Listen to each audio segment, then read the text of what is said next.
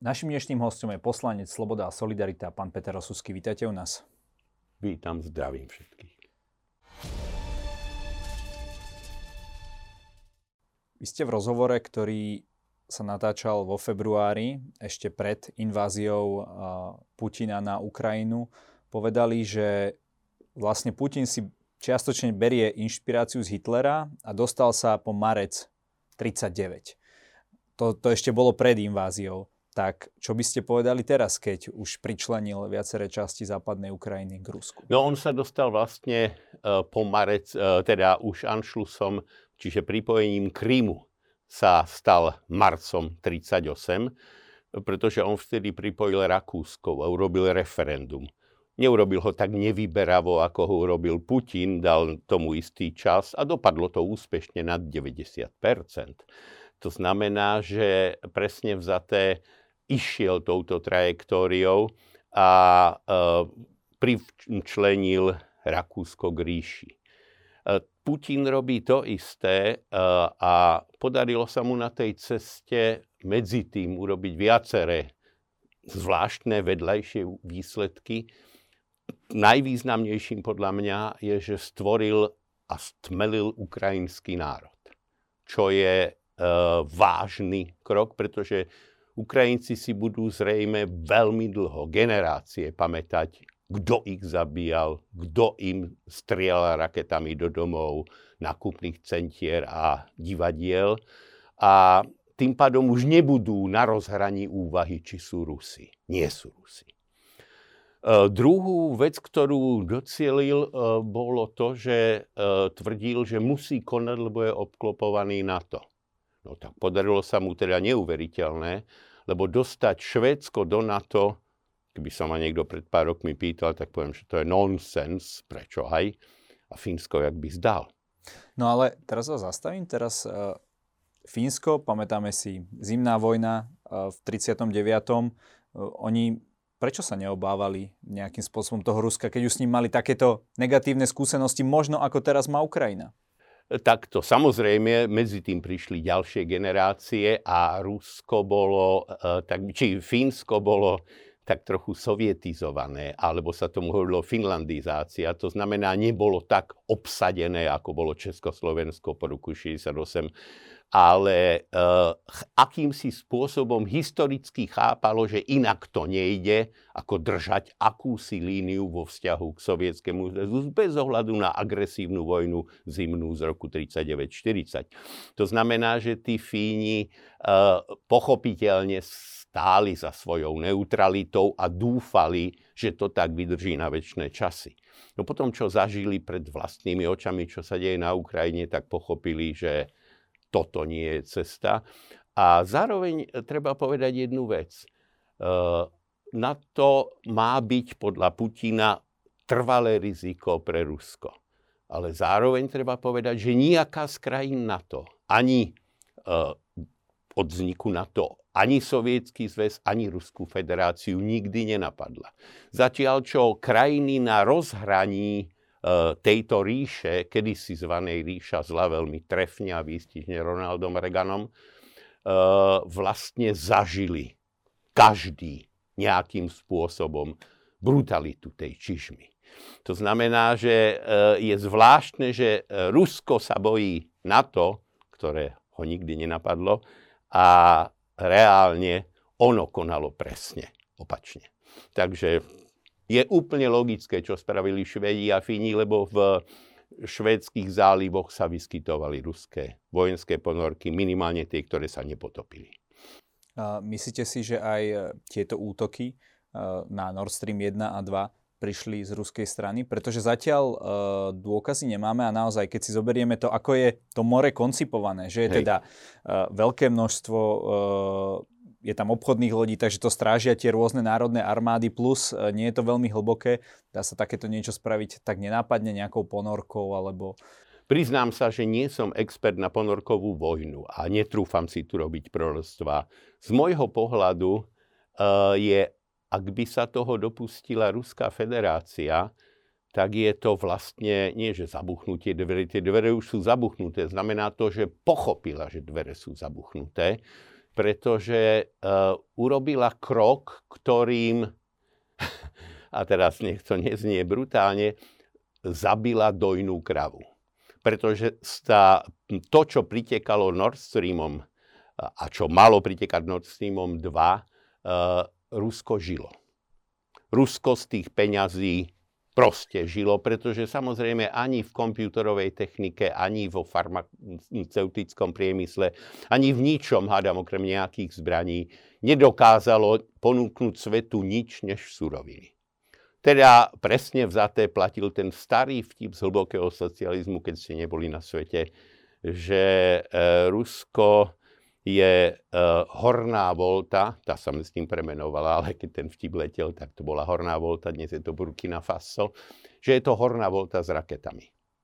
Teda, že je to krajina, ktorá je tretí svet, ale má suroviny. Ako to mali aj mnohé krajiny v treťom svete. Takže to, uh, ak urobili, tak len prehlbili presvedčenie e, demokratického sveta, že sa na nich nemá v ničom spoliehať. Dokonca ani v tom dodávaní e, surovín, z ktorého Ruská federácia žila. Predstava, že sa im pri tom, že im nepomôžu vyspelé, vyspelými technológiami demokratické civilizované štáty, podarí len tak prekopať Sibír, a doviesť suroviny rovno do Číny a že sa z nich budú mať tak dobré, má niektoré háčiky, pretože Čína v tom prípade iste bude vedieť, že Rusko nemá veľmi iného klienta. A viete, keď viete, že ten, čo ti to predáva, vysí na tom, aby ti to predal, tak ak si obchodník, môžeš byť neúprosný. To znamená, že e, toto rozhodnutie, ktoré ak by bolo tak, ako hovoríme hypoteticky, je podľa mňa vážnym, by som povedal, poškodením budúcnosti tej krajiny.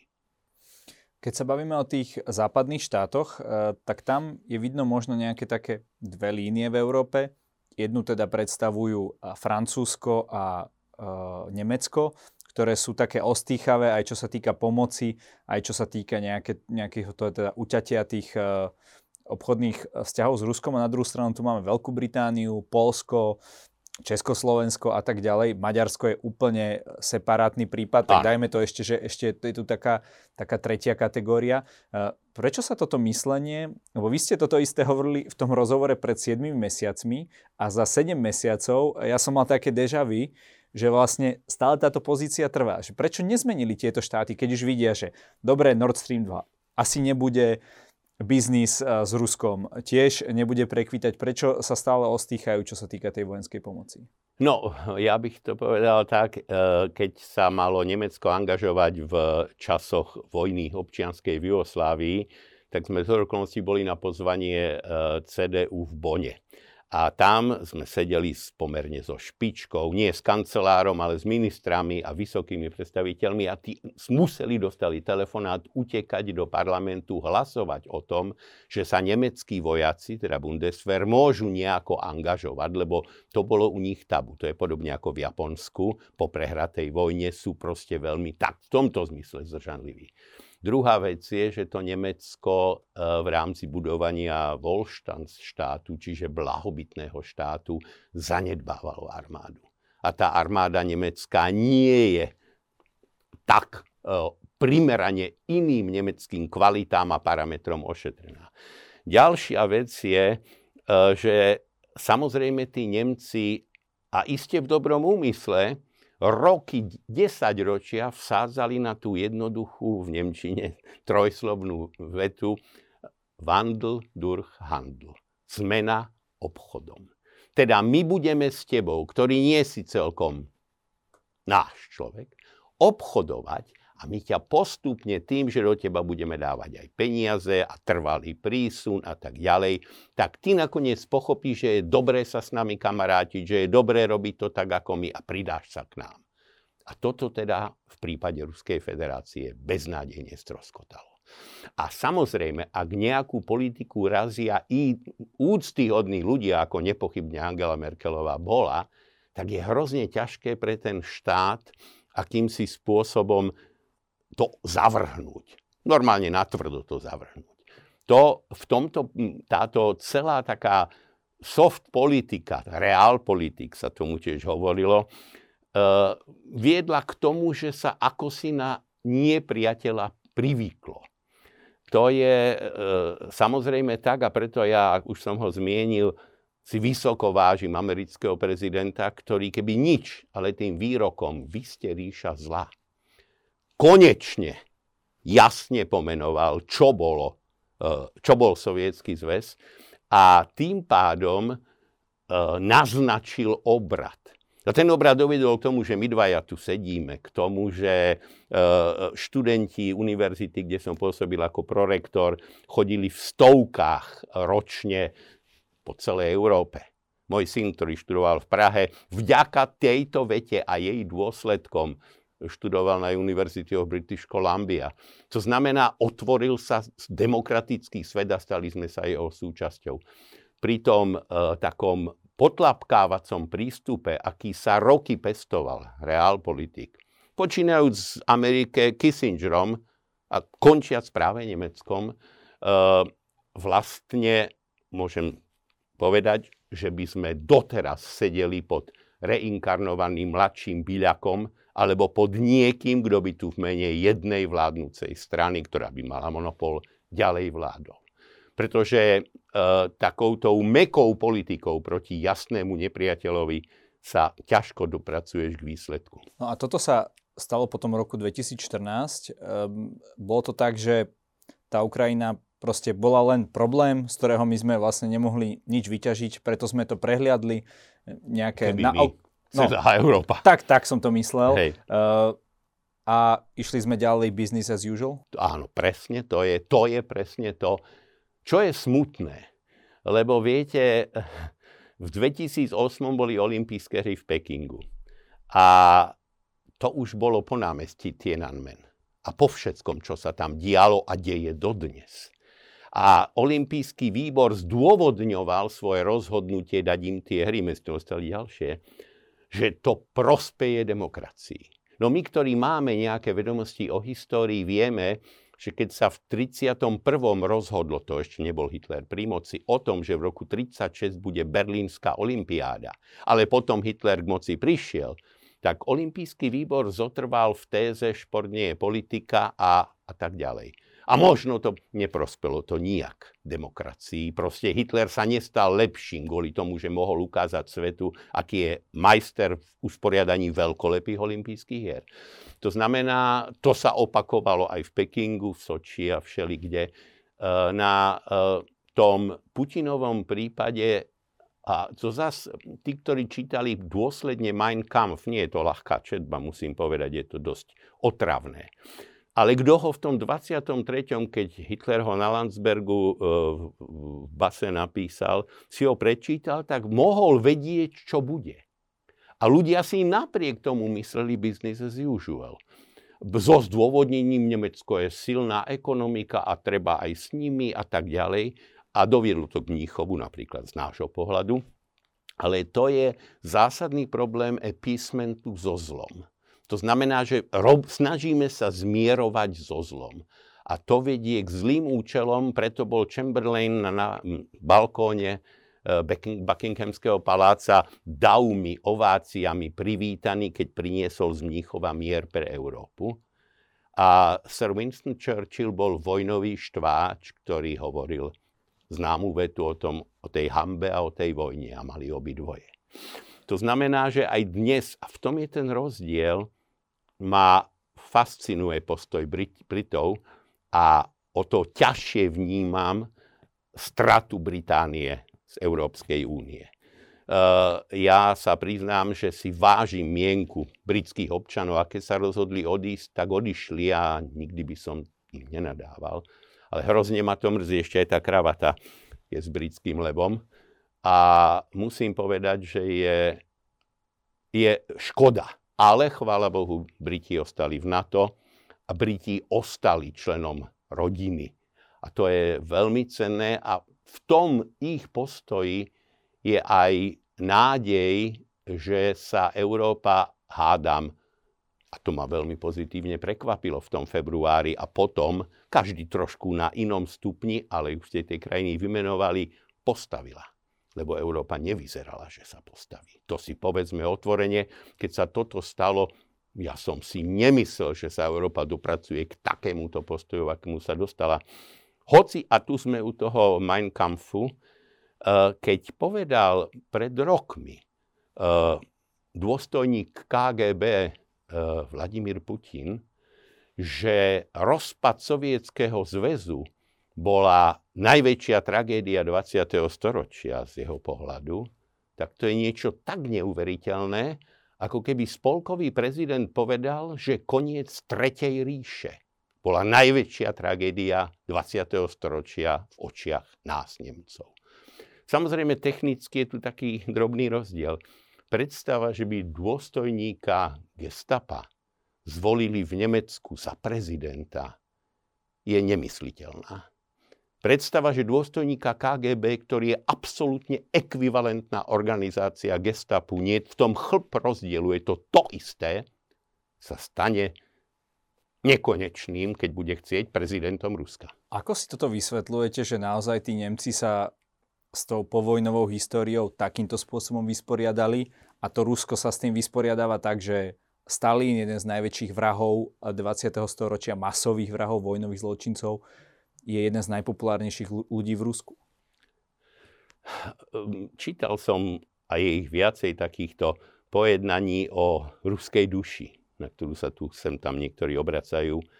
Napísal to Jan Putna a môžem to vrele odporučiť ako analýzu, ktorá začína zlatou hordou. Jedna vec je istá, a to nie je nadávanie, to je smutný fakt. Rusko v zásade nikdy vo svojich dejinách nezažilo demokraciu. Teda kontinuálne nejaký čas, lebo ak pripustíme, že ku koncu cárskej ríše začala Duma aj niečo odhlasovávať a prijímať, tak ako po páde komunistického režimu sa Rusko nadýchlo a v parlamente sedel Sacharov a Kovalev a e, ľudia, ktorí mali srdce pre demokraciu, tak to okno sa strašne rýchle zavrelo.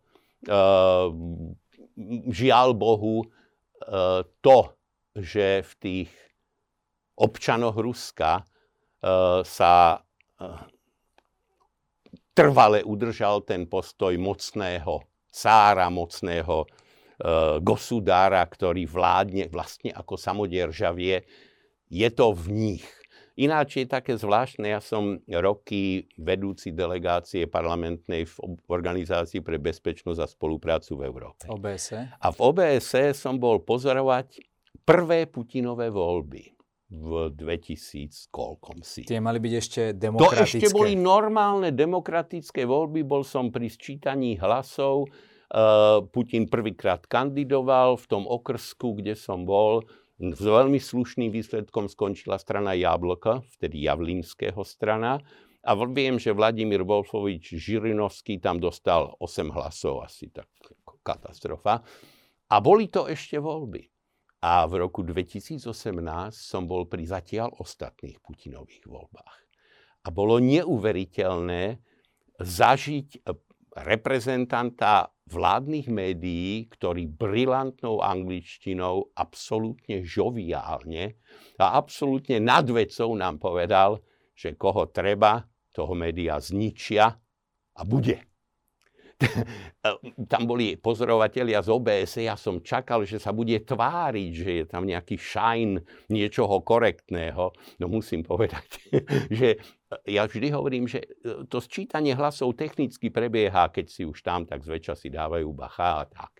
Ale ten pobyt predtým, to vypočutie si tých ľudí z rôznej hierarchie, volebná komisia, médiá, e, malé opozičné strany, ti najviac podá obraz toho, o čo tam ide. No, to je práve to, čo sa objavuje aj napríklad v našich rozhovoroch, eh, ktoré tu máme na túto tému.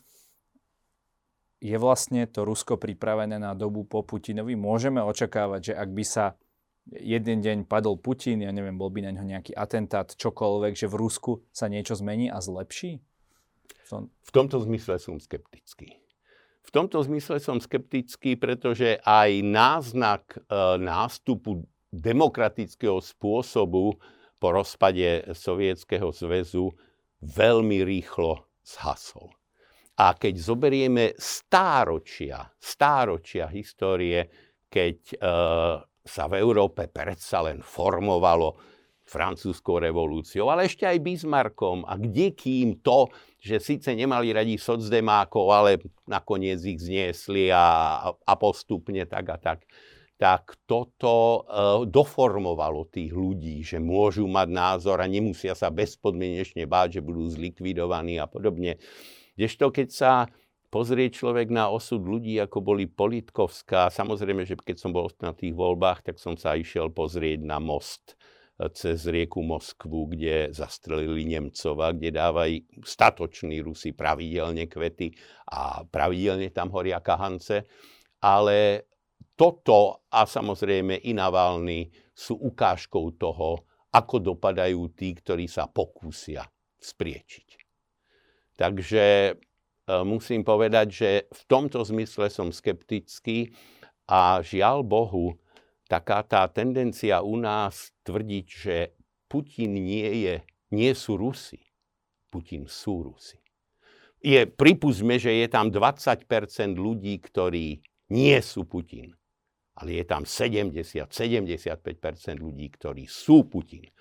A kým im privtelí krádežou Krym a bude tvrdiť, že je to historicky Rusko, tak je to pre všetkým historicky tatárska oblasť, ktorých samozrejme čiastočne vyvraždil, vysťahoval a zničil Stalin. Krymskí Tatári. Krymských Tatárov a tak ďalej. Tak takéto tvrdenie Eh, samozrejme by mohol úplne s prehľadom mm, mm, kdokoľvek v Maďarsku toľko žúb alebo nejaký obyk bývalý povedať, že predsa pre Boha Dunaserda, hej, a Kaša, čiže Košice, sú Uhorsko. Jako, čo to je?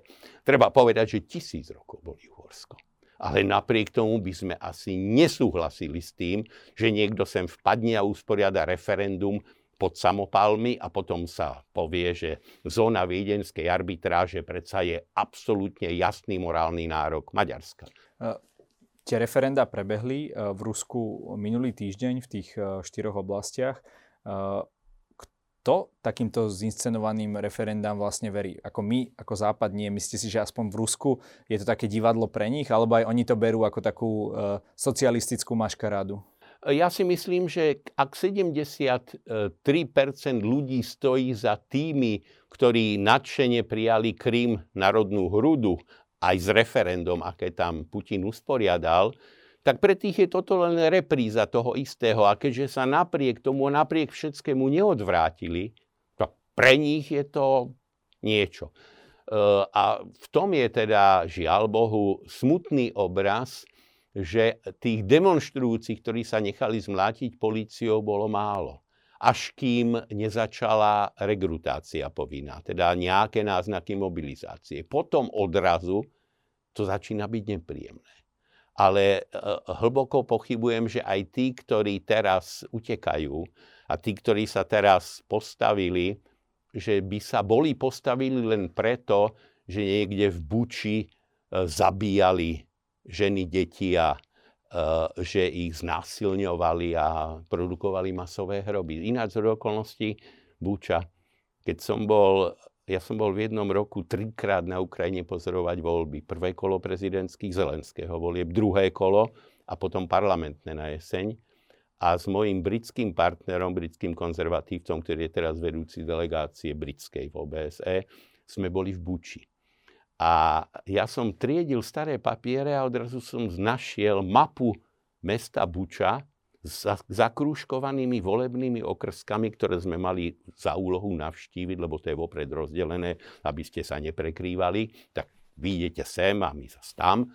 A pamätám sa, že to bolo strašne také skoro jarné, slnečný deň, zima ešte trochu, ale jasná obloha a strašne milé tety vo volebných komisiách, drvivej väčšine ženy, e, sem tam nejaký muž. E, a pravidelne tak nejak boli radi a v nádeji a chceli sa s nami fotografovať, tak samozrejme im vyhoveli, tak som už hovoril na treťom okrsku a na štvrtom, 12 sme ich absolvovali, hovoril teda uh, Whittingdaleovi, no, zase máme fototermín, lebo prišla za mňou vedúca komisie, že či sa s nami smú sfotiť. Reku, samozrejme. Takže toto bol ten pekný, jasný, nádejný obraz Buče. A potom prišlo toto, čo prišlo. Vy sa neobávate eskalácie tohto konfliktu? Ako v zmysle toho, že Putin by tam teraz z tých anektovaných, v tých anektovaných územiach by postavil Ukrajincov proti Ukrajincom. To samozrejme zrejme nastane, ale potom aj ďalej, keby sa Ukrajina snažila znovu toto územie späť dobiť, tak Rusko podľa tej svojej dokríny by mohlo použiť jadrové zbranie? No, e, e, čisto teoreticky je to taká logika, ako keby mal Hitler atomovú bombu a vstupom prvého ruského sovietského vojaka na územie Ostmarku, teda Rakúska, ktoré referendum bolo privtelené k ríši, je to presne tá istá situácia, by mohol Hitler pred svetom povedať, že má absolútne právo použiť nukleárnu zbraň, pretože vošli na jeho referendové územie. Samozrejme je to za vlasy pritiahnutý príklad, ale to je tá logika. Teda referendum pod e, dozorom SS a gestapa a referendum e, pod dozorom samopalníkov s maskami je presne rovnako hodné. A e, ak by sa Putin rozhodol pre taktické nukleárne údery, tak prelomí už posledné tabu. A keďže sme si mysleli iste, že ani vo februári nezautočí a zautočil, tak e, istota nie je žiadna ale to, že mu to nikto na zeme guli okrem Eritreje, Sýrie a iných zločineckých zopár režimov nezožerie, je viac než isté. Teda Rusko by sa dostalo do postavenia Nemecka v roku 1943-4. To znamená, aby bolo úplne odpísané a celý svet by v rámci možností pracoval na jeho zničení. Teda tak, ako sa pracovalo na zničení veľkonemeckej ríše. A to samozrejme krajina, ktorá nie je, teda povedzme si otvorene, ekonomicky silná, ktorá sa síce tvári, že má neuveriteľne dobré tanky nové, ale ešte aj tie zlyhávajú dokonca na vojenskej prehliadke. A e, do týchto neborákov zmobilizovaných budú bez tréningu nasadzovať do šrotu, tak e, asi nie je krajina, ktorá by mohla dokázať odolať nejako reálne tomu, čo by potom následne čakalo. Lebo keď si v izolácii, tak ti barát však, ako hovoria naši maďarskí priatelia, ani s e, Kim Jong-unom, ani s Asadom nie je nič platný. Proste je fajn, že si kamarát s Asadom, ktorý je krvavý vrah, ale ako veľké vavríny, ani zisky ti to neprinesie. Vy hovoríte, že Ukrajinu by ste podporili vo vstupe do NATO. Samozrejme. Aj, aj keď to nie je príliš reálne, ale uh, vstup do NATO zrejme nie je možný pred dokončením tejto vojny, či už právne, pretože tie uh, krajiny uh, musia mať svoje územie nejakým spôsobom uh, vyriešené, takže malo by ale NATO aktívne pomôcť uh, dostať tých Rusov preč z Ukrajiny? No, to NATO sa bude musieť rozhodnúť. Viete, inak uh, je to tak Existujú nejaké pravidlá hry, ktoré si nejaká organizácia uloží. Ale súbežne s tým existuje vývoj dejinný a podobne. To znamená, ako hovorí pekné nemecké úslovie, konsekvent is nur der ox. Konsekventný len vôľ. To znamená, že ak e, máme krajinu, ktorá bojuje aj za nás, aj o nás, aj pre nás, kvôli paragrafu, kde hovorí, že musí mať vysporiadané svoje územné a teritoriálne práva a tak ďalej, tak to nepovažujem za dobré. Myslím si, že toto je prekážkou formálne a to preto aj Putin robí.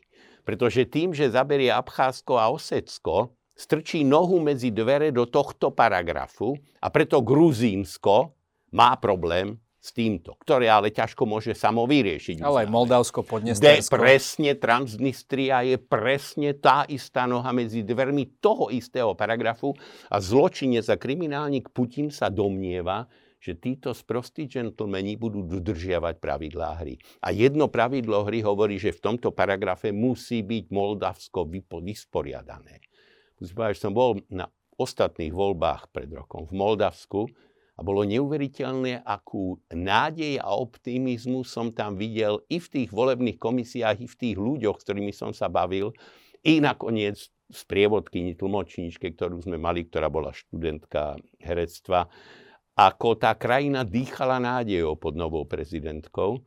A musím povedať, že opäť ak my budeme ortodoxne lpieť na tom, že Moldavsko nemôže, lebo sa musí vysporiadať a vybojovať si najlepšie od Ruska Transnistriu, tak to je čistý perverzný alibizmus, lebo my si ako ponský pilát umývame ruky nad krajinou, ktorá bola obeťou agresie, tak ako Gruzínsko, a povieme, no my by sme, viete, veľmi radi, ale vy žiaľ Bohu máte tú Transnistriu obsadenú, tak si to s tým Ruskom vybavte. No to je relatívne asi také, ako Ranciman a chlapci, ktorí hovorili, viete, vy Čechoslováci nemôžete tých Nemcov terorizovať a viete, ja si myslím, že je správne, keď tie sudety im dáte a tak ďalej a tak ďalej. Teda toto je ten postoj, eh, že my sme ako, my by sme aj, ale radšej nie. A ja sa priznám, že nie som diplomat a to mi dáva istú nepochybnú slobodu stáť za niečím, čo si myslím, že síce nie je v súlade s príslušným paragrafom, ale je v súlade so slušnosťou a spravodlivosťou. A teda v tomto zmysle pomoc obetiam agresie, či už staršej pár rokov alebo akejkoľvek, by nemala byť pútaná byrokraciou, inými slovami rozhodnutím na to, by nebolo alibistické, a verím tomu, že raz možno k tomu dojde, si povedia, tento paragraf môžeme v odôvodnených prípadoch dočasne pozastaviť. Dobre, ale ak by tomu tak bolo, tak by sme sa de facto zapojili do vojny s Ruskom. Prišla by teda vojna NATO versus Rusko, nejaká tá tretia svetová. Viete, tretia svetová. Tretia svetová sa dá viesť rôznym spôsobom. E, nepochybne musí byť Putinovi jasné, že tretiu svetovú vojnu nikdy nemôže vyhrať. Nikdy. To je technicky neriešiteľné. Tie tézy o tom, že svet zanikne, no nie, nezanikne. Uh, budú, bude to hrozné a nič tak hrozné ešte v dejinách nebolo. Možno keby spadol dnes uh, na Bratislavu tunguský meteorit, tak to bude vážna vec pre celú Zemegulu. Ale uh, znova sa domnievam, a nie, že bych si to želal, aby sa to preverilo, či, to, či mám pravdu, ale Putin musí mať jasnú istotu, že jeho nukleárne nasadenie musí viesť k exterminácii jeho krajiny. Pretože on by musel, a to je hrozné, čo teraz budem hovoriť, a iste poslucháči sa vydesia, ale demokratický svet je rozlahlý veľký a aj mocný, pripustme. A ten demokratický svet pokryť úspešne zničujúcim nukleárnym úderom skôr ako sám zanikneš, nie je celkom jednoduché. Pretože to by muselo lietať od Los Angeles až po Canberru a Perth v Austrálii.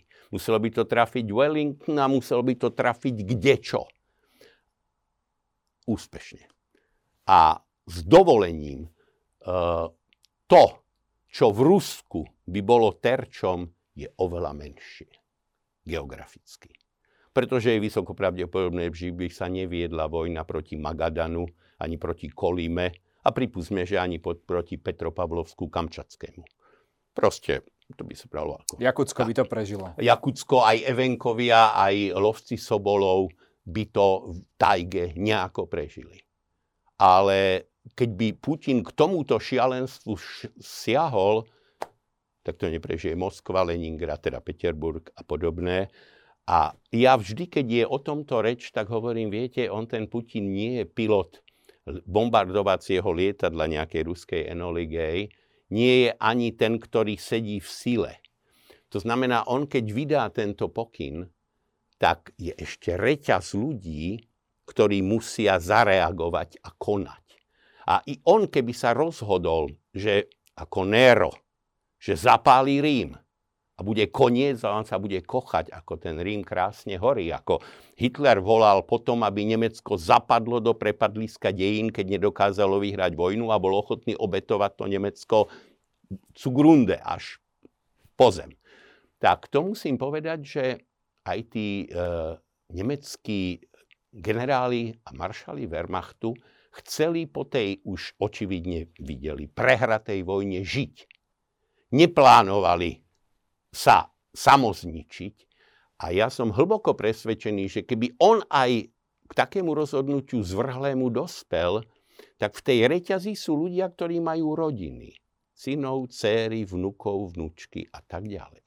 A oni by museli vedieť, že to nikto z ich blízkych neprežije, že to oni samozrejme neprežijú. To znamená, že na toto šialenstvo, tak ako Hitlerovi, už nakoniec nemal žiadne armády, ale to, tie divízie, ktorými hádzal, tí velitelia viacej menej si povedali, no preboha, tak ako otál až potál. To znamená, že eh, keď si pozrieme, ako veľkí nemeckí generáli typu Guderiana alebo Mansteina spokojne zomreli v 59. roku, v 62. To znamená, dožili svoj život, ako vyslúžili generáli armády a iste by neboli ochotní splniť zničujúci rozkaz týkajúci sa ich krajiny. To, na to spolieham. Nie, že by tí ľudia, ktorí sú v tej línii, boli dobráci, slušní ľudia, humanisti ale sú jednoducho ľudia a vedia, že ich trojročný vnuk sa nedožije zajtrajška, keď to urobia. A ani oni nie. A o tom som trochu skeptický. Pretože skúsenosť nás učí, že toto neurobil ani Wehrmacht, ani, ani nikto ďalší, aj keď teda tá ríša išla na psi 30. Na jednu stranu hovoríme v tomto prípade o totálnej eskalácii, a zaujíma ma, či má teda podľa vás Putin možnosť deeskalovať. Či má možnosť eh, nejakým spôsobom eh, niečo predať doma tak, aby nevyzeral ako slaboch, aby nebol zvrhnutý. Mm, eh, proste, či má možnosť v tejto fázi na, nejakú, na nejaké mierové riešenie. No, toto je skutočne tak, že chceme mať aj rybaciu polievku, ale chceme, aby tá ryba švíhala chvostom. Nemyslím si, že existuje niečo, čo by v tomto štádiu a potom všetkom, čo sa stalo, nedaj Bože, teraz hovorím, nehovorím o drobných taktických nukleárnych úderoch, mal ešte on nádej, ak demokratický svet zachová postoj, ako sa krásne hovorí, v kramflekoch, teda ak to ustojí a ne, dopustí sa zrady a hamby, tak uh, ak by nad tým svetom nebol duch Chamberlainov a chlapov z Mnichovskej dohody, ale bol dých Churchilla, ktorý uh, jasne povedal, že slubuje krv, pot a slzy. Ale že budeme bojovať na vode, vo vzduchu a na zemi, až kým vyhráme. To znamená, ak si tento postoj osvojí Európa, tak Putinovi neostáne nič iné ako prehrať tú vojnu. A potom, ja by som to tak povedal, že keď už aj teraz nevyhráva, takže predpokladám, že nadšenie, e, ktoré to tak býva na začiatku bolo, už trošku vyprchalo a ťažko už niečo predá ako víťazstvo. Pretože i keby Richtig ostali bojové línie tam, kde sú, ťažko to bude deklarovať ako víťazstvo a oni tam neostanú. Lebo verím tomu, že tá Ukrajina bude bojovať a Európa ju a Amerika ju budú podporovať a tie hranice sa budú posúvať. A tie hranice sa nebudú posúvať v prospech Putina. A preto, povedzme si otvorene tiež, si necítim sa byť povinný riešiť úlohu, e, ako mu zabezpečiť e, nedôstojnú porážku. Je to proste zločinec, a riešiť, že či teda e, sa s Hitlerom tesne pred koncom dohodnem a povieme si, čo sme si, to sme si, tak to nie. Ja si myslím, že túto vojnu treba doviesť do konca a ten koniec nemôže byť Putinovo víťazstvo.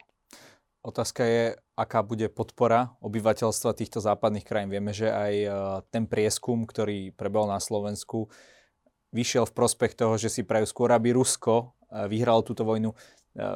Ten prieskum samozrejme mal svoje také špecifika, možno nie úplne ideálne. Každopádne niečo nám to hovorí. Ako vy vnímate to, že aj tu vidíme zo strán napríklad opozičných, to, že sa volá proti týmto protiruským sankciám, že tie nikdy nič neriešili a Putin bude naďalej útočiť a jediné, čo si tým robíme, je, že si ničíme náš vlastný priemysel a teplo domovov. No, e, povedzme si otvorene, e, ja som pomerne starý chlap, ktorý e, je aj pomerne napriek tomu ešte otúžilý. Ale musím povedať, že ak je strašná obeď, že bude mať v spálni 17 stupňov pod perinou, a ak je strašná obeď, že budem pracovať na katastri alebo niekde v 19 stupňoch vo svetri, štrikovanom starej maminom, ak toto je strašné, tak si veľa nezaslúžime. Lebo mňa vždy v tej chvíli, keď počujem takéto plače, akože uh, akvaparky budú mať problém. Pre Boha je existenčná vojna o budúcnosť i našu a my riešime či budú akvaparky. Ja som vyrástol samozrejme v iných časoch, keď akvaparky neexistovali, keď bol Grösling. Ako 25-metrový bazénik, potom postavili ešte plaváreň druhu. Ale e, je, je teda neuveriteľná egoistická predstava, že e, toto je strašná obeď. A teraz to poviem za seba, ak to vidím. Tam v tých pivniciach, tých rozbombardovaných sídlisk a v Azovstale, niekde v treťom betonovom suteréne, boli matky s deťmi. I s malými deťmi. Kde im kvápalo z prasknutých rúr na hlavu. Kde bola kosa. Kde bol február, marec. Žiaden hic, žiadne poleháro. Kde uh, si robili, ak mali vôbec, čaj z vody, ktorú nabrali zo snehu pred barákom. A my budeme považovať za obeď 19 stupňov, čo si zaslúžime. Ja už ten príklad omielam opakovane, ale to je jeden z dôvodov, okrem Sarah Winstona a baronky Tečerovej aj Alžbety, prečo milujem Britániu. Legenda hovorí, ak je pravdivá, tak je to presne ten dôvod. Británia bola za vojny obliehaná nemeckými ponorkami, ktoré topili tonáž lodí dovážajúcich dečo. Bol tam dávno lístkový systém a všetko možné. A vtedy vydala vláda výzvu, to nemohla rozkázať, lebo sa to nedá overiť a skontrolovať, aby si občania napúšťali pri rodinnom kúpeli len prerátanie na centimetre toľko inčov vody, ktoré sa rovnajú 14 cm vo vani. Hovorí legenda. Ale viem si to, jak Britov ja si vážim predstaviť že do dvoch týždňov z obchodov s remeselníckými potrebami zmizli colštoky. Viete, čo je colštok? To je to drevené rozkladacie pásmo, aké sa kedysi bežne pri rôznych prácach používalo. Pretože každý Brit, verný svojej vláde, svojmu premiérovi a svojej, svojmu kráľovi, si kúpil colštok a odmeral si príslušný počet inčov, lebo chápal, že to treba urobiť pre Britániu. A to je veľkolepé, hoci je to maličkosť. Povedzme si otvorene, je to sranda. Ale nie je to sranda, ak to spraví tá krajina. A to teda zasiahlo okrem mnohých iných vecí na môj vzťah k tej krajine. A musím teda povedať, že aj teraz budú musieť európske krajiny priznať farbu. Čo je pre nich strašná obeď. A Samozrejme, ako vravím, je možné zaujať i egoisticko zbabelý a bezcharakterný postoj a nemyslieť na tie matky v pivnici a zostalu. Ale ja sa priznám, že ich bude mať do smrti pred očami a e, bude to pre mňa dôvod, že sa podriadím s radosťou tomu, o čom si budem môcť dôvodne myslieť, že to pomáha bojujúcej Ukrajine. Pán Osusky, každý u nás na záver má priestor povedať to, čo sám chce do tej kamery. Nech sa vám páči. Ja ani neviem, kľudne sa ma spýtajte. čo? Eh, ja teda za seba musím povedať, že kedysi uh, razil Klement Gottwald počas španielskej občianskej vojny heslo pred banami Madridu sa bojuje o Prahu. Akokoľvek, aký bol a aký to bol hnusný vrah. Napriek tomu toto heslo je pravdivé a preto si myslím, že pred bránami Charkova a Limanu sa bojuje o Bratislavu, o Paríž, o Berlín, o Varšavu a o všetko toto. A my by sme na to mali vždy myslieť, a keď to teraz mám zakončiť úplne nečakane, tak ja som jeden z tých, ktorý prišiel na strednú školu uh, eh, 11 dní po ruskej invázii do Československa, sovietskej okupácii. A napriek tomu milujem ruský jazyk. A bol som jeden z mála v tej generácii, ktorý sa učil ruštinu a ktorý ju má rád, lebo je krásna. A keď sme v zápase s Mečiarom v 98. pred voľbami mali kongres strany v Trenčíne, tak mi môj vzácný zväčšnelý priateľ, predseda strany Jano Langoš, povedal, Peter, ty choď a povieš záverečnú reč za nás. A ja som teda niečo teda povedal a zakončil som to tým, čo poviem teraz. Aj keď je to v ruštine a bol to slogan, s ktorým išla Červená armáda do boja s Wehrmachtom. A to znie, naše dielo právo je. My pabedím. A v tomto zmysle samozrejme ruský agresor nemá nárok na toto heslo. Ale Ukrajinci majú nárok na toto heslo, lebo ich vec je spravodlivá a majú zvíťaziť. Ďakujem za rozhovor. A ja. Bolo mi radosťou.